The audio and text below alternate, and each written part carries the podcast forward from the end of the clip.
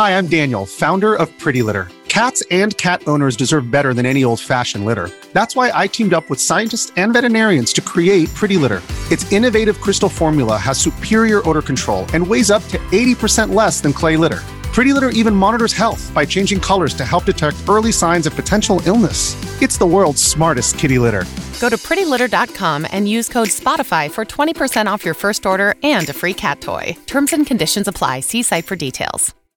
This episode is brought to you by Shopify. Whether you're selling a little or a lot, Shopify helps you do your thing, however you cha-ching. From the launch your online shop stage, all the way to the we just hit a million orders stage. No matter what stage you're in, Shopify's there to help you grow. Sign up for a $1 per month trial period at shopify.com slash special offer, all lowercase.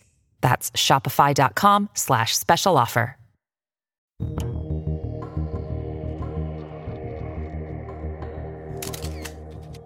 Five unsolved missing persons mysteries from the 1990s. There was grunge, no pandemics, and plenty of plaid back in the 90s heyday. While times may have changed, back then people went missing all the time. Some of them found, others to remain a mystery. These are five unsolved missing persons mysteries from the 90s. Number 5. Heather Teague. It was August 26, 1995, when 23 year old Heather Teague went sunbathing at Newburgh Beach in Henderson County, Kentucky. At 5 foot 2, she was a tiny girl with long brown hair and green eyes. Near the area, a witness looking through a telescope was observing the beach from across the Ohio River at 12:45 p.m. when he saw a Caucasian male approach Heather. This man grabbed her by the hair, then dragged her into the woods at gunpoint. The witness said the abductor was about six feet tall and approximately 200 pounds. He had brown hair with a bushy brown beard, he was wearing jeans but with no shirt on. Oddly, he was wearing a wig and mosquito net while abducting Teague. As soon as the abduction was reported, police searched the area and found a piece of Teague's bathing suit. There was additional evidence found, but nothing that led to where she was taken. One lead, however, that police found was a piece of surveillance footage from a local farmer. This farmer had set up a camera hoping to catch people vandalizing his crops. In one of the tapes that day, he captured Heather's car with a red Ford Bronco just up the road. Police later made a routine traffic stop of Marvin Ray Dill, a Henderson County resident, driving a red and white Ford Bronco. Upon searching his vehicle, they discovered two guns, knives, a roll of duct tape, rope, rubber gloves, as well as hair resembling Heather's. Some blood stains were found on the inside tailgate, but it's unclear if this belonged to Heather. Even more damning, Dill resembled the composite sketch of Heather's abductor. As police received more tips about Dill's involvement in Heather's disappearance, they headed to his house for further questioning. When Dill found out police were on his property, he told his wife to leave. Immediately after she left, Dill committed suicide by shooting himself in the head. After his death, evidence was compiled and presented to the prosecution. Although his wife was called in as a witness, she pled the fifth and didn't answer any questions about Dill's involvement in Heather's disappearance. Most of the circumstantial evidence pointed to Dill as a suspect, but another man was linked to the case as well. Christopher Bello, also from Henderson County, was suspected to be involved in Heather's case. Turns out, Bello, Teague, and Dill had similar acquaintances. On the day Dill committed suicide, Bello left Kentucky. What's more, he was later charged and sentenced for involuntary manslaughter in the death of Catherine Fetzer, a married woman he was having an affair with. He later claimed to have shot Fetzer and disposed of her body, and it has never been found. Investigators believe Bello may have killed and abducted other women as well. Many of his suspected victims were young women with dark brown hair, just like Fetzer and Heather. Despite the suspicion, Bello has never been charged with Heather's disappearance or the other women aside from Fetzer. There are others that believe Dill and Bello may have abducted Heather together. Later on, Heather's family filed a lawsuit against Kentucky authorities citing a cover up and malfeasance. They believe there are at least two 911 calls related to the case, but these were never released to the family. Heather's mother thinks that officials focused on the wrong suspect in the kidnapping and failed to follow up on leads that would have taken the investigation elsewhere. Today, Heather Teague remains missing. Number 4. Damien Nettles. Damien Nettles only wanted to have a good time. It was Saturday night, November 2nd, 1996, when the 16 year old headed out to a party with good friend Chris Boone.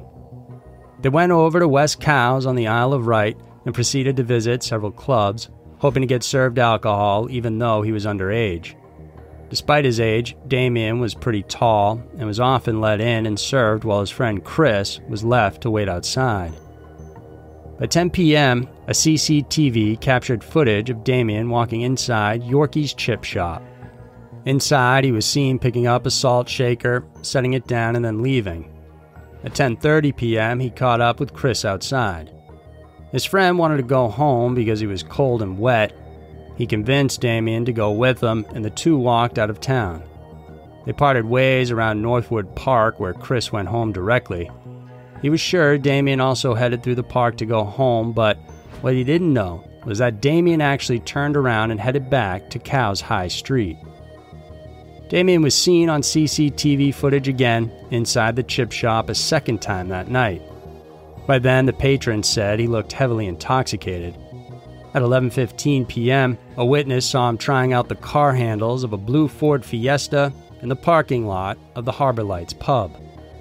Afterward, he was spotted at a bus stop close to the co op. At one point, he climbed on the bus, took a photo of the driver, and then got off, thanking them. A minute before midnight, another witness saw him at the bus stop again. This time, he was huddled in an area eating chips. Afterward, the teen approached the car where the witness was and told him twice, They are watching us, before wiping rain from the car window and walking off. According to this witness, the teen looked drugged, and he last saw him walking towards the Pierview Public House. CCTV footage captured Damien walking on the street before vanishing. When Damien didn't return home, his mother called Chris's house. As hours passed and still no sign of him, the family began searching. By November 3rd, they filed a missing persons report. According to friends and family, those first few days, the police didn't take the matter seriously, and it was family friends who went around looking for clues about Damien's whereabouts that night. Dr. Karan Lawrence, a friend of Damien's mom, found the video footage from the chip shop. For some time, police maintained Damien might have gone into the water and drowned instead of foul play being involved. Later on, one of the last tapes capturing Damien alive that night went missing. The police had simply lost it. The prevailing theory at the time was that Damien had fell into the water since High Street, in some areas, was just seconds away from the water. The family approached a harbor master to help out. According to harbor master Captain Henry Wrigley, he calculated tidal movements, sets, and rates, as well as various possibilities in case Damien slipped into the water. He said that even if Damien had fallen into the water, his body would have returned to land at some point, However, his body has never turned up. Over the years, Damien's case has remained open. The relationship between the police and his family has been strained since the family felt the police bungled the investigation from the start and it was too late to recover from that. Rumors also circulated about what happened to the boy. Some said he was a victim of a drug deal gone wrong. An informant said Damien was accidentally killed by a dealer and his body buried on a bike path. Another rumor said he was the victim of a sexual attack and was buried close to a Northwood house. But the most prevalent rumor was that he was killed by a local drug dealer named Nicky McNamara after an argument. McNamara has since died, but friends of his admitted that during the time, he and his crew dealt drugs on High Street. Damien's case remains open, and his family is still hoping that at some point they'll find out what happened to him. Number 3. Jodi Huisentruit. Jody Huson Truitt first moved to Mason City, Iowa in 1993, and it wasn't long before she landed a job as a TV anchor woman working for the morning news. On June 27th of 1995, the blonde and brown-eyed anchor woman overslept and was running late for work. Her coworker, Amy Kuns, called her since she needed to be at work by 4 a.m. that day. Amy said Jodi sounded fully awake and that she didn't notice anything wrong. But an hour later, Jodi still hadn't arrived. Amy went on to anchor the news, covering for Jodi. Later that morning, when there was still no sign of her, the news director headed to her apartment. Instead of finding her, though, he discovered some of her items scattered around her car in the apartment parking lot. It looked like there had been a struggle. Police were notified, and an investigation and search was immediately started. Local police, the FBI, and hundreds of volunteers helped search for Jodi, but they couldn't find any trace of her. There were few leads in Jodi's case. A partial palm print was found on her vehicle, as well as some hair. A witness also reported seeing a van idling in the parking lot while several others heard a scream. Unfortunately, though, no one called police. Through the years, several names have popped up as potential suspects. The first was Jodi's friend, John Vansice. Despite being older than her, the two were close. He even named a boat after her, and it's believed he was the last person to see Jodi alive that night. In 2017, a search warrant was issued for GPS data for two of his vehicles. The information has never been released, and it's unknown whether police are still treating him as a suspect. The other person possibly linked to her disappearance is convicted rapist Tony Jackson. He lived just houses away from the TV station where Jodi used to work and had allegedly confessed to a cellmate he was involved in the anchorwoman's disappearance. While no evidence directly ties him to the disappearance, Jodi's case remains active. More recently, billboards featuring her case were set up in Mason City, Iowa, hoping that it will lead to new information about her case. Number 2. The Lost Boys. On March 17, 1995, after a night of partying, six teenage boys decided to have some more fun. 17 year old Jay Boyle, 18 year old Chad Smith, and 17 year old Robbie Rumbolt were from Pickering, Ontario. The other boys, Michael Cummins, who was 17, was from Oshawa, while Danny Higgins, who was 16, was from Ajax, and Jamie Lefber, 17, was from Scarborough. The boys decided to go down to the beach that night looking for an adventure. At least three of them were caught on a surveillance camera entering the East Shore Marina at 1:48 a.m. An hour later or so, local residents living in the area heard the sound of a motor on the lake. The next morning, there were two boats missing from two different marinas. Although the boys were reported missing the next day, the police didn't take it seriously.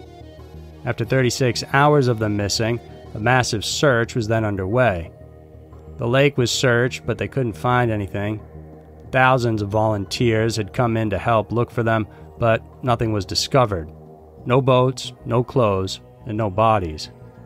The only thing discovered was a gas can belonging to the Boston Whaler, one of the boats that had been stolen. According to authorities, the boys likely separated into two groups each group entering two different marinas at the Frenchman's Bay to steal a boat and go on a joyride. One group took the 4 meter Boston Whaler motorboat, and the other a three wheeled paddle boat. It's believed once they were in the water, they encountered an accident of some sort and drowned in the icy waters of the lake since they didn't have any life jackets. Despite the huge search, though, no clues ever turned up, and the missing teens were then dubbed as the Lost Boys. In 1998, families were given some hope when a set of human remains were found in the Niagara River. One set of remains was said to have been wearing red jeans, similar to what Jay Boyle was wearing the night the boys disappeared. Meanwhile, another set of remains was also discovered nearby. It would take years before the DNA was finally tested, but it didn't match Jay Boyle's or any of the other boys. A GoFundMe page has been set up asking for help in the re examination of the case and today it still remains open. Number 1. Mikelle Biggs. It was January 2nd, 1999, when 11 year old Mikelle Biggs and her little sister, 9 year old Kimber, thought they heard an ice cream truck in the distance. The two girls asked for money from their mom and headed outside to wait for the truck to pass by. The girls decided to wait near Toltec Street and El Morro Avenue, just close to their home. It was already 5:50 p.m., and while Mikelle was circling on the street on Kimber's bike waiting for the truck, her little sister stood by. After a while, Kimber felt cold and decided to return home so she could get a coat. When Kimber got inside, her mother asked for Mikelle and told her to turn around and go get her sister. But when she returned, she couldn't find her sister anymore. Her bike was on the street on its side with the wheels still spinning, close to their home in the street corner they were waiting at.